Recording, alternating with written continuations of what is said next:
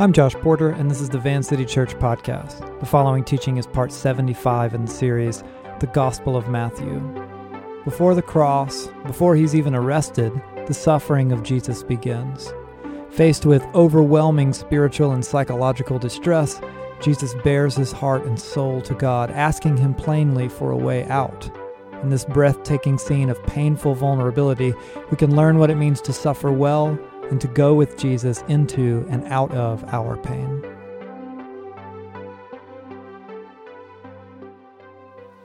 On an afternoon in the mid 80s, I realized something horrible.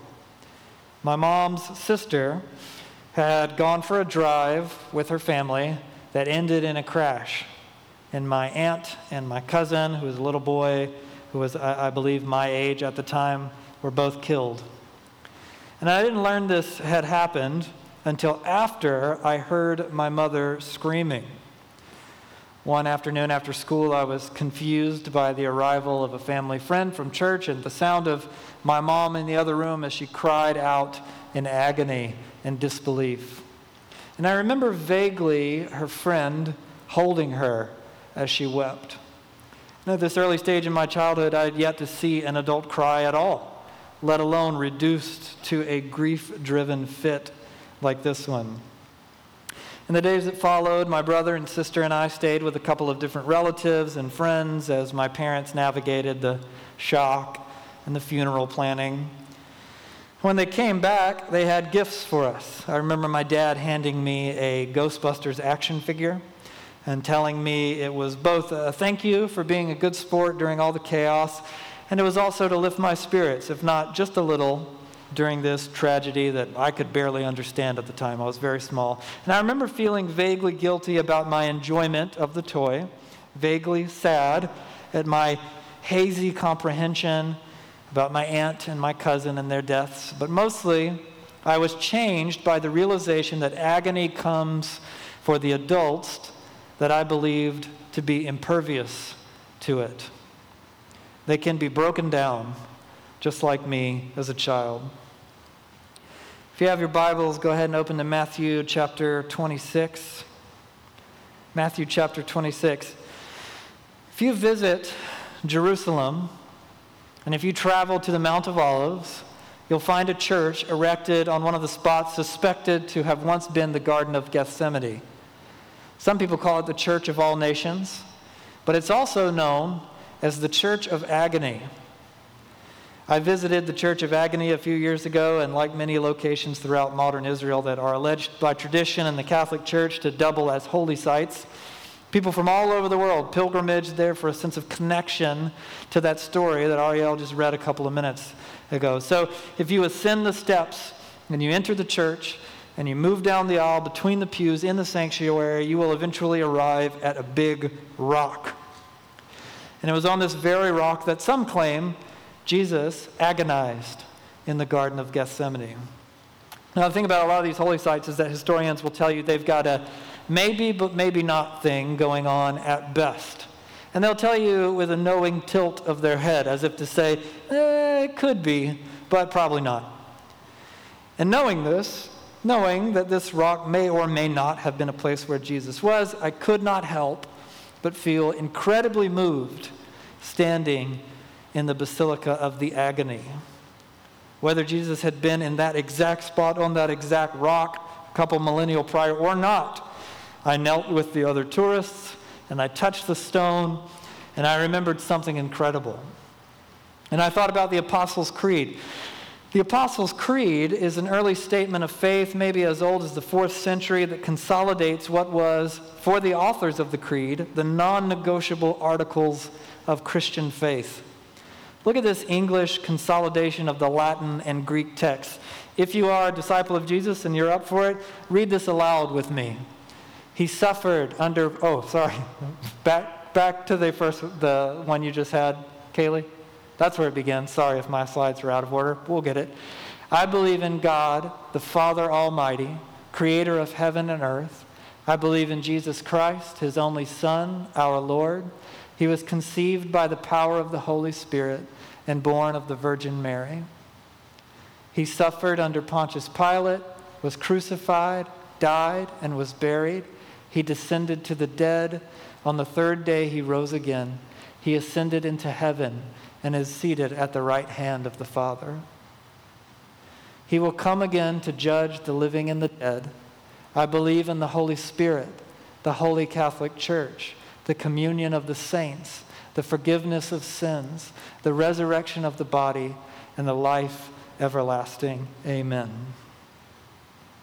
The version that we just read, you'll notice, proclaims he suffered under Pontius Pilate, was crucified, died, was buried, he descended to the dead.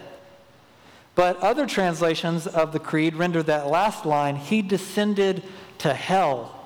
Now, where exactly Jesus went and what he did in the period between dying and being raised is the source of some debate. Go look it up, it's really fascinating. But pretty interesting then that early in the church's history, relatively early, the idea that he descended to hell at some point was as core to their doctrine as, say, the virgin birth or the Holy Spirit, or that he was raised from the dead. A 14th century church document called the Heidelberg Catechism addresses this strange article on the Creed and answers the question that we're all asking right now. It says, Why is it added, He descended into hell? That in my greatest temptations, I may be assured that Christ my Lord, by his inexpressible anguish, pains, and terrors, which he suffered in his soul on the cross and before, has redeemed me from the anguish and torment of hell. Now, notice the wording his inexpressible anguish, his pains and tears, which he suffered in his soul on the cross and before. That's exactly what tonight's text is all about. Let's read again from Matthew chapter 26, beginning with verse 36. Jesus went with his disciples to a place called Gethsemane, and he said to them, Sit here while I go over there and pray. He took Peter and the two sons of Zebedee along with him, and he began to be sorrowful and troubled. And he said to them, My soul is overwhelmed with sorrow to the point of death. Stay here and keep watch with me. Now, one scholar I read this week translated the line, he began to be sorrowful and troubled, as, and I quote, he began to be depressed and confused. The two Greek words Matthew uses describe a state of severe physical, emotional, and psychological distress and vexation. The same scholar translated verse 38 as Jesus saying, I feel so bad that I could die. And that translation means so much to me. Jesus began to be depressed and confused, and he said to them, I feel so bad I could die. Please stay here and keep alert with me. Scholar N.T. Wright wrote that Jesus was like a man in a waking nightmare. He was a man, as we might say, in meltdown mode. He had looked into the darkness and seen the grinning faces of all the demons in the world looking back at him, and he begged his father not to bring him to the point of going through with it. For more than 2,000 years, belief in the divinity of Jesus has been the beautiful and mind boggling mystic reality at the heart of what we call Christianity. That the Creator God of the universe voluntarily embodied himself somehow as a human being. Next week, we'll begin observing Advent together as a church, so we'll talk about and meditate on God coming to us as a man at length. But the divinity of Jesus, that Jesus is God, it's sort of a given when it comes to Christianity. Ask someone with only a basic awareness of Christianity what we believe, and they'll likely mention that they believe Jesus is God. They worship Jesus as God. But as outrageous a claim as that is, Christians operate under this belief as the presupposition by which we approach all this, this whole thing. If you don't believe that Jesus is God, then you are not a Christian. It's one of the most basic and core lines of delineation between Christians and non Christians, at least, at least in terms of intellectual belief. But what the divinity of Jesus of Nazareth logically and theologically requires the other side of that same coin has strangely perplexed and upended the faith of Jesus' disciples. Because what the divinity of Jesus requires is the humanity of Jesus. Jesus of Nazareth was God, and Jesus of Nazareth was a man. The breathtaking wonder and beauty of what we believe is in the concurrency of both things. The very idea that the most powerful and supreme being in the universe would lower himself to become, of all things, a fragile human baby born to poor teenagers exemplifies the staggering wonder and heartbreaking beauty of Christianity. One master apprentice of Jesus called Paul described that wonder this way. He said, In your relationships with one another, have the same mindset as the King Jesus, who, being in very nature God, did not consider equality with God something to be used to his own advantage. He made himself nothing by taking the very nature of a servant, being made in human likeness, and found in appearance as a man. He humbled himself by becoming obedient to death, even death on a cross. Therefore, God exalted him to the highest place and gave them the name that is above every name, that at the name of Jesus every knee should bow in heaven and on earth and under the earth, and every tongue acknowledge that Jesus the Messiah is Lord to the glory of God the Father. Jesus is God emptying himself, making himself nothing, in the language of Paul, to the degree that Jesus even dies a humiliating death the most humiliating death the Roman Empire had to offer. A term that we often use at Van City is that Jesus is God laying down the God card. God, God, for example, is everywhere at once, but Jesus was in one place at a time. God is all powerful, but Jesus got tired and hungry and he even died. God knows all of reality perfectly, but Jesus had to learn. I think of that iconic line in Luke 2 Jesus grew in wisdom and in stature and favor with God and man, meaning he had less wisdom at one point and he got more of it over time. Jesus of Nazareth, in other words, was God, and Jesus of Nazareth was a man. And one of the more bittersweet features of the gospel stories is that the most gorgeous demonstration of this cosmic both and is in a scene of tremendous suffering that God becomes in Jesus depressed and confused that he feels so bad he could die. That in desperation he says to his imperfect friends, Please, please stay here with me.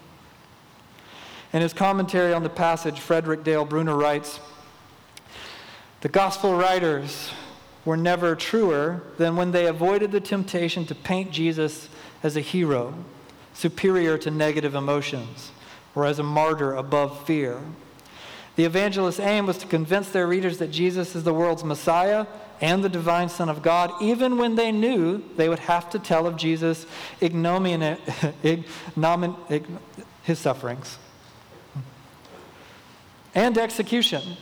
Shouldn't the evangelist have prefaced Jesus' bitter death with a brave scene of serenity. Why Gethsemane's unwelcome references to Jesus, depression, confusion, that he feels so bad he could die?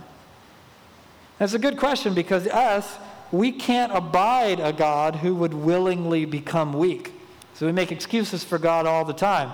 We say maybe it was an act, or Jesus is pretending in the gospel stories not to know certain things. When Jesus says, How long has he been like this? Of course, he really knows. He's just asking for them. Jesus asks rhetorical questions. We can't fathom a Jesus who couldn't know everything. After all, Jesus is God, and God is big and strong, and He's above the lowly rabble and scum of the human experience, we say. And as we are saying these things and mounting these defenses on Jesus' behalf, Matthew, the gospel author, writes in verse 39, going a little farther, he fell with his face to the ground and prayed. And it's interesting that for the second time in Matthew's gospel, Jesus has selected Peter and James and John to behold something remarkable. The first time, if you can remember this far back, it was something called the Transfiguration. It was this incredible physical manifestation of Jesus' divine glory. His face glows and God's voice booms out from heaven. And the disciples are so overwhelmed that Matthew writes specifically, they fell face down to the ground. Now Jesus brings that same three to behold his divine glory in his suffering. And it is Jesus this time, the glorified Master, who falls face down on the ground. And Jesus goes on to pray in verse 39 My Father, if it's possible, may this cup be taken from me. Now, many of you, I realize, know this story. You know what comes next. And so we rush in our minds to the line that proceeds this one, but not yet. Read every word and sit beneath the staggering weight of them. The God of the universe falls on his face in agony and desperation, and being the only person on the face of the earth who knows the detailed scope of God's plan to save the world, Jesus still prays, Don't make me do it. He is, in other words, a human being. I was reading this over and over again this week, and I imagined, alone in my office, as my eyes welled at the thought of it, if my own son were faced with unimaginable suffering and despair, and he fell on me weeping, asking me, Dad, can you stop this from happening to me? And just the daydream was agonizing. Jesus famously asks that this cup be taken from him, the cup being a symbol of his suffering and death. Now, arguments have been made that the cup represents the wrath of God, but earlier in Matthew's gospel, Jesus told his disciples, James and John, that they would indeed drink that same cup that he was going to drink. So either James and John drank the cup of God's wrath at one point, and they didn't think to tell anybody about it, or Matthew and Jesus are being consistent with their symbolism, and the cup symbolizes suffering and death. At any rate, the incredible and unembarrassed testimony of the gospel author makes plain that Jesus asks for a way out. And this has so perplexed readers that for centuries they've wound themselves up in speculation as to the exact nature of Jesus' request. Some have argued that Jesus was unlikely afraid for his life. That doesn't sound like Jesus. Maybe he was just overwhelmed with the cosmic aspects of what was before him, the whole idea of taking on the sin of the world and confronting death itself. And others rebut, no, you know, Jesus is a man, so he was probably actually afraid of hurting and dying as any human being would be. But really, if it's one or the other or both, as I assume, what difference does it make? Jesus is in agony and he asks, if at all possible, don't put me through this, God. And then, after this incredible demonstration of honest vulnerability, then Jesus adds one of his most cited quotations, yet not as I will, but as you will. Now, in my experience, this single line of the prayer is among those infamous Bible quotes stripped of its context and used to violate the story's intention. Well meaning followers of Jesus conjure up this quote like an incantation to nullify their own prayers by saying, Yeah, but not my will, your will be done. As if God's will was this inevitable, indifferent thing and the best our prayers can do is to act as hopeful messages in bottles that may or may not harmonize with what God was just going to do anyway. Because we're so impressed with Jesus' prayer that in the face of death, he would tell God, Not what I will, but what you will. But emphasizing that final line of Jesus' prayer not only neglects the bulk of the passage, it makes a fool of Jesus, as if Jesus' theology of prayer was so underdeveloped that he sincerely felt as if he had no say in anything, just wasting his time with everything that preceded this one game changing punchline. There's a popular lie in the church that goes something like this prayer doesn't change God, it changes us. Now, of course, prayer changes us. I don't know anyone that would disagree with that. But it changes much more than that. Of this popular lie, prayer doesn't change God, it changes us. Theologian Dallas Willard once wrote this God's response to our prayers is not a charade. He does not pretend that He is answering our prayer when He's only doing what He was going to do anyway. Our requests really do make a difference in what God does or does not do. The idea that everything would happen exactly as it does, regardless of whether we pray or not, is a specter that haunts the minds of many who sincerely profess belief in God. It makes prayer psychologically impossible replacing it with dead ritual at best. And of course, God does not respond to this. You wouldn't either. Yes, Jesus has learned complete obedience to the Father to the degree that he is resigned to the trustworthiness of what God wants. But do not miss the sincerity of Jesus' prayer. Jesus actually believes that there could be a way out, and he is actually asking that it be so. Jesus knows the plan, and he believes that there may be other possibilities. And he knows that what he wants may not harmonize with God's will in this moment. So, though he vows obedience, he yet comes before God in agony and asks. Shamelessly, on his face, feeling so bad he could die, he asks. In asking, Jesus bares his heart, his feelings before God without sanitizing or censoring them. And the story goes on in verse 40. He returned to the disciples and found them sleeping. This is when Jesus gets frustrated and sarcastic. Couldn't you men keep watch with me for one hour? He asked Peter. Watch and pray so that you don't fall into temptation. The spirit is willing, but the flesh is weak. So Jesus had asked his friends to keep watch and to demonstrate solidarity with them, to be with him and they fell asleep. This is so relatable for contemporary readers that it's hilarious.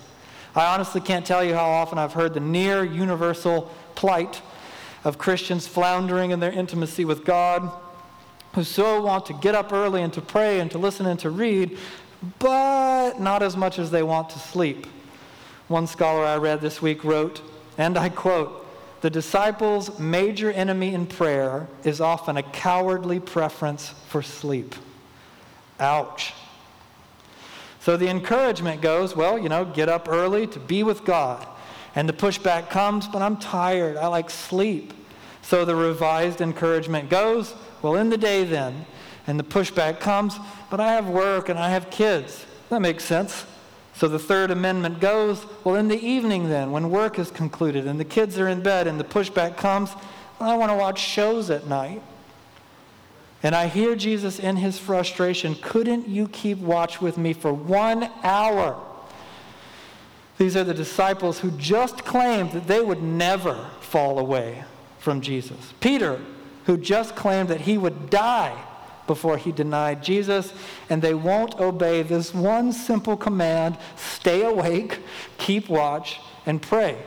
They are, in other words, so much like us frustrated with our own spiritual stagnation, embittered by unanswered prayer, and yet will not demonstrate the bare minimum in discipleship to wake and to pray. And to further evidence Jesus' belief in possibilities, Matthew records Jesus telling them, Watch and pray so that you will not fall into temptation. The spirit is willing, the flesh is weak. Now, Jesus at this point in the story has already announced their impending failure. But Jesus yet believes that they can be strengthened to resist temptation, that their singular failure of falling away is not the only reality before them, and that there will be other trials ahead. This command also reminds us that Jesus believes the way disciples fortify themselves against temptation is through prayer. And he describes the struggle of the human condition, the willing spirit of the disciple, that true part of us being formed and redeemed, and the part of us that actually wants the things of God, which is at war against the broken aspect of our humanity, the flesh. The spirit is willing, some translations read, but the flesh is sick. In verse 42, Jesus goes back to praying. He went away a second time and prayed, My Father, if it's not possible for this cup to be taken away unless I drink it, then may your will be done.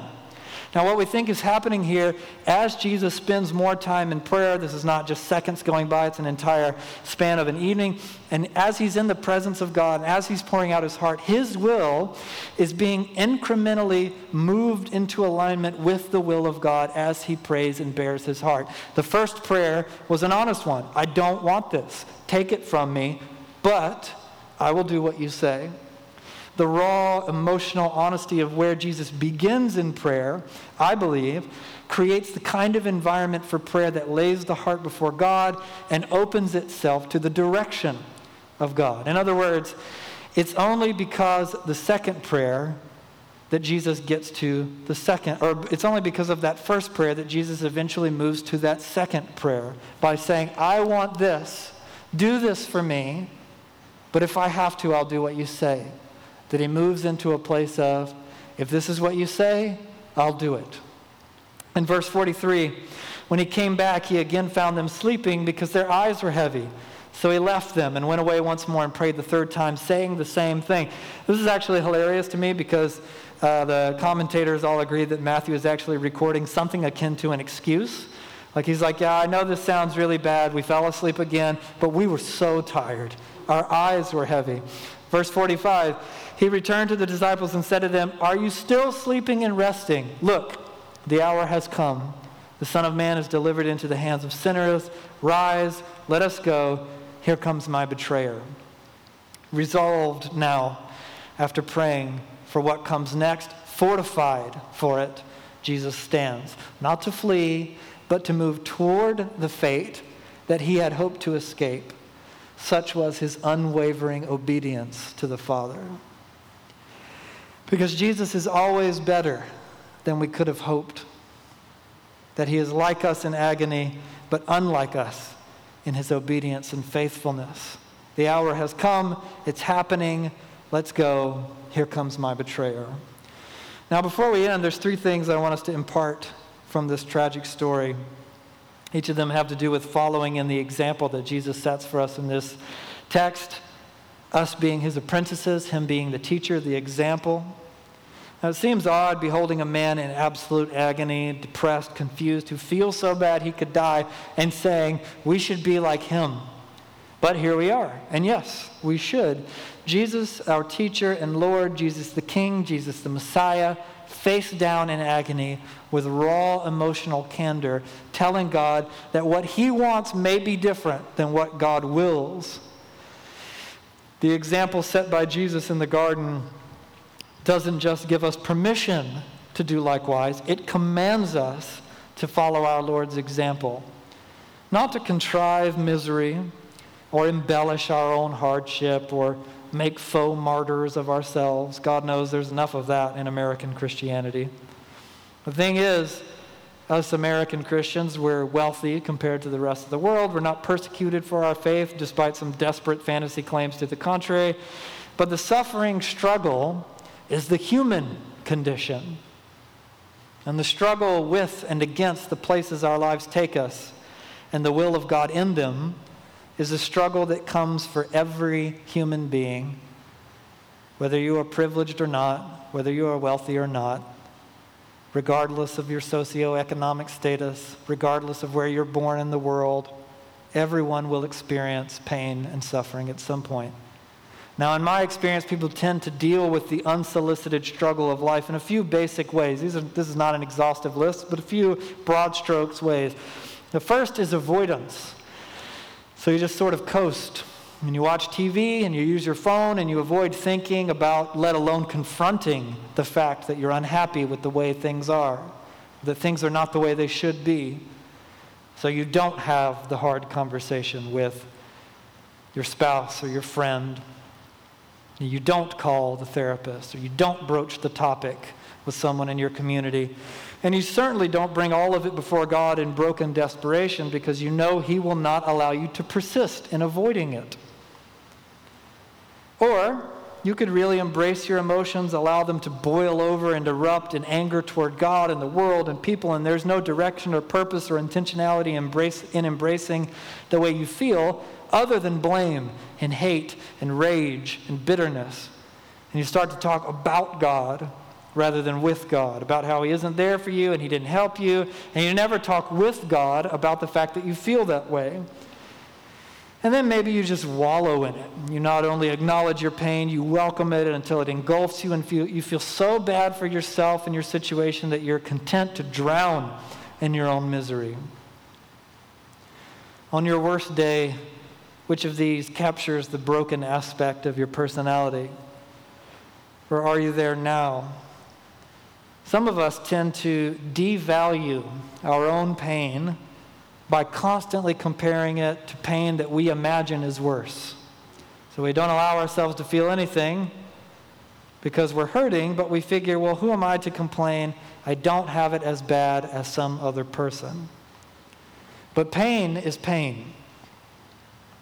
How is Jesus leading you into and out of your pain? Jesus, unlike us on our worst day and our coping mechanisms, Jesus embraces the pain. In fact, he moves into the pain. He makes space, to literal physical space and emotional space to fully feel and embrace his suffering. Jesus absolutely rejects avoidance. He confesses his feelings to a degree that many would find unsettling and undignified to tell your close friends, I feel so bad I could die.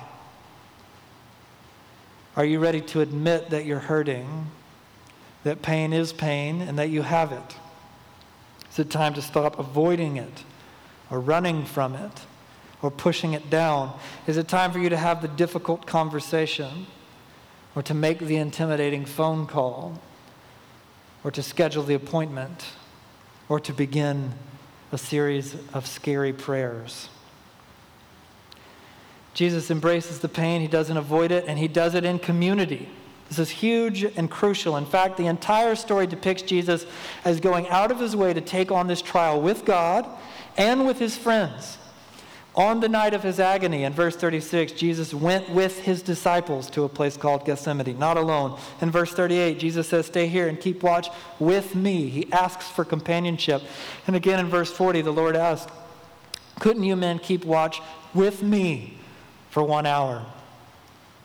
He asks for those close to him to be with him in his pain. And he does not withhold his feelings from them or from God. Who do you need to bring into the honesty of your hardship? What have you neglected to tell God? And this is, as usual, why healthy discipleship and really healthy humanity cannot be conducted apart from community. An open and vulnerable environment with other men and women to process faith and discipleship and to confront pain and suffering together, not alone. And this reminds of us of our responsibility to keep watch in our friends' hour of need. That community means to sit with someone else when their soul is overwhelmed with sorrow to the point of death, when they feel so bad they could die. N.T. writes that of this passage, at any given moment, someone we know is facing darkness and horror, illness, death, bereavement, torture, catastrophe, loss. They ask us, perhaps silently, to stay with them to watch and pray alongside them. If Jesus longed for his friends' support, how much more should we? We should be prepared to give it to the fullest of our ability. And notice Jesus doesn't just tell God how he feels, he does, and that's important, that's crucial, but he seeks the will of God in his raw vulnerability. God, I feel this way. I don't want this. I don't want to go through with this. What do you want? Help me. Doing this can be terrifying for us because it presupposes that God might ask us to do something that we would rather not do. And we may feel in the weakness of the flesh as if it will destroy us. But the willing spirit within us can remind us that what God wants is ultimately always better, even if it leads us down a difficult road. When Jesus' hour arrives, having bared his soul and having come to a clearer understanding of God's desire for what was before him, Jesus rises and says, Let's go. It's time. How will we respond to the sometimes frightening call to obedience? Are you being called somewhere tonight, right now? The thing about this year in general and about the holiday season ahead, which is joyful for some and painful for others, is that all of us will arrive in Gethsemane at some point to suffer or to sit with someone else who is suffering. And when you see your brother or your sister entering the church of agony, your responsibility is to sit with them, to keep watch, and to pray. And the beautiful and bittersweet heart of this story is that when we get there, we will find Jesus, the Lord, has gone before us. That somehow the King of Kings, the one to whom all authority on heaven and on earth has been given, came to that garden before we did, and he fell on his face and he cried and he pleaded with God, Not this, please, not this. So when your time comes to pray this prayer, pray it, and you will be in good company. Let's pray and ask God's Spirit to come speak over us before we leave this evening. Thanks for listening to Van City. You can connect with us and find more teachings and available resources at www.vancity.church. You can support Van City financially at vancity.church/give.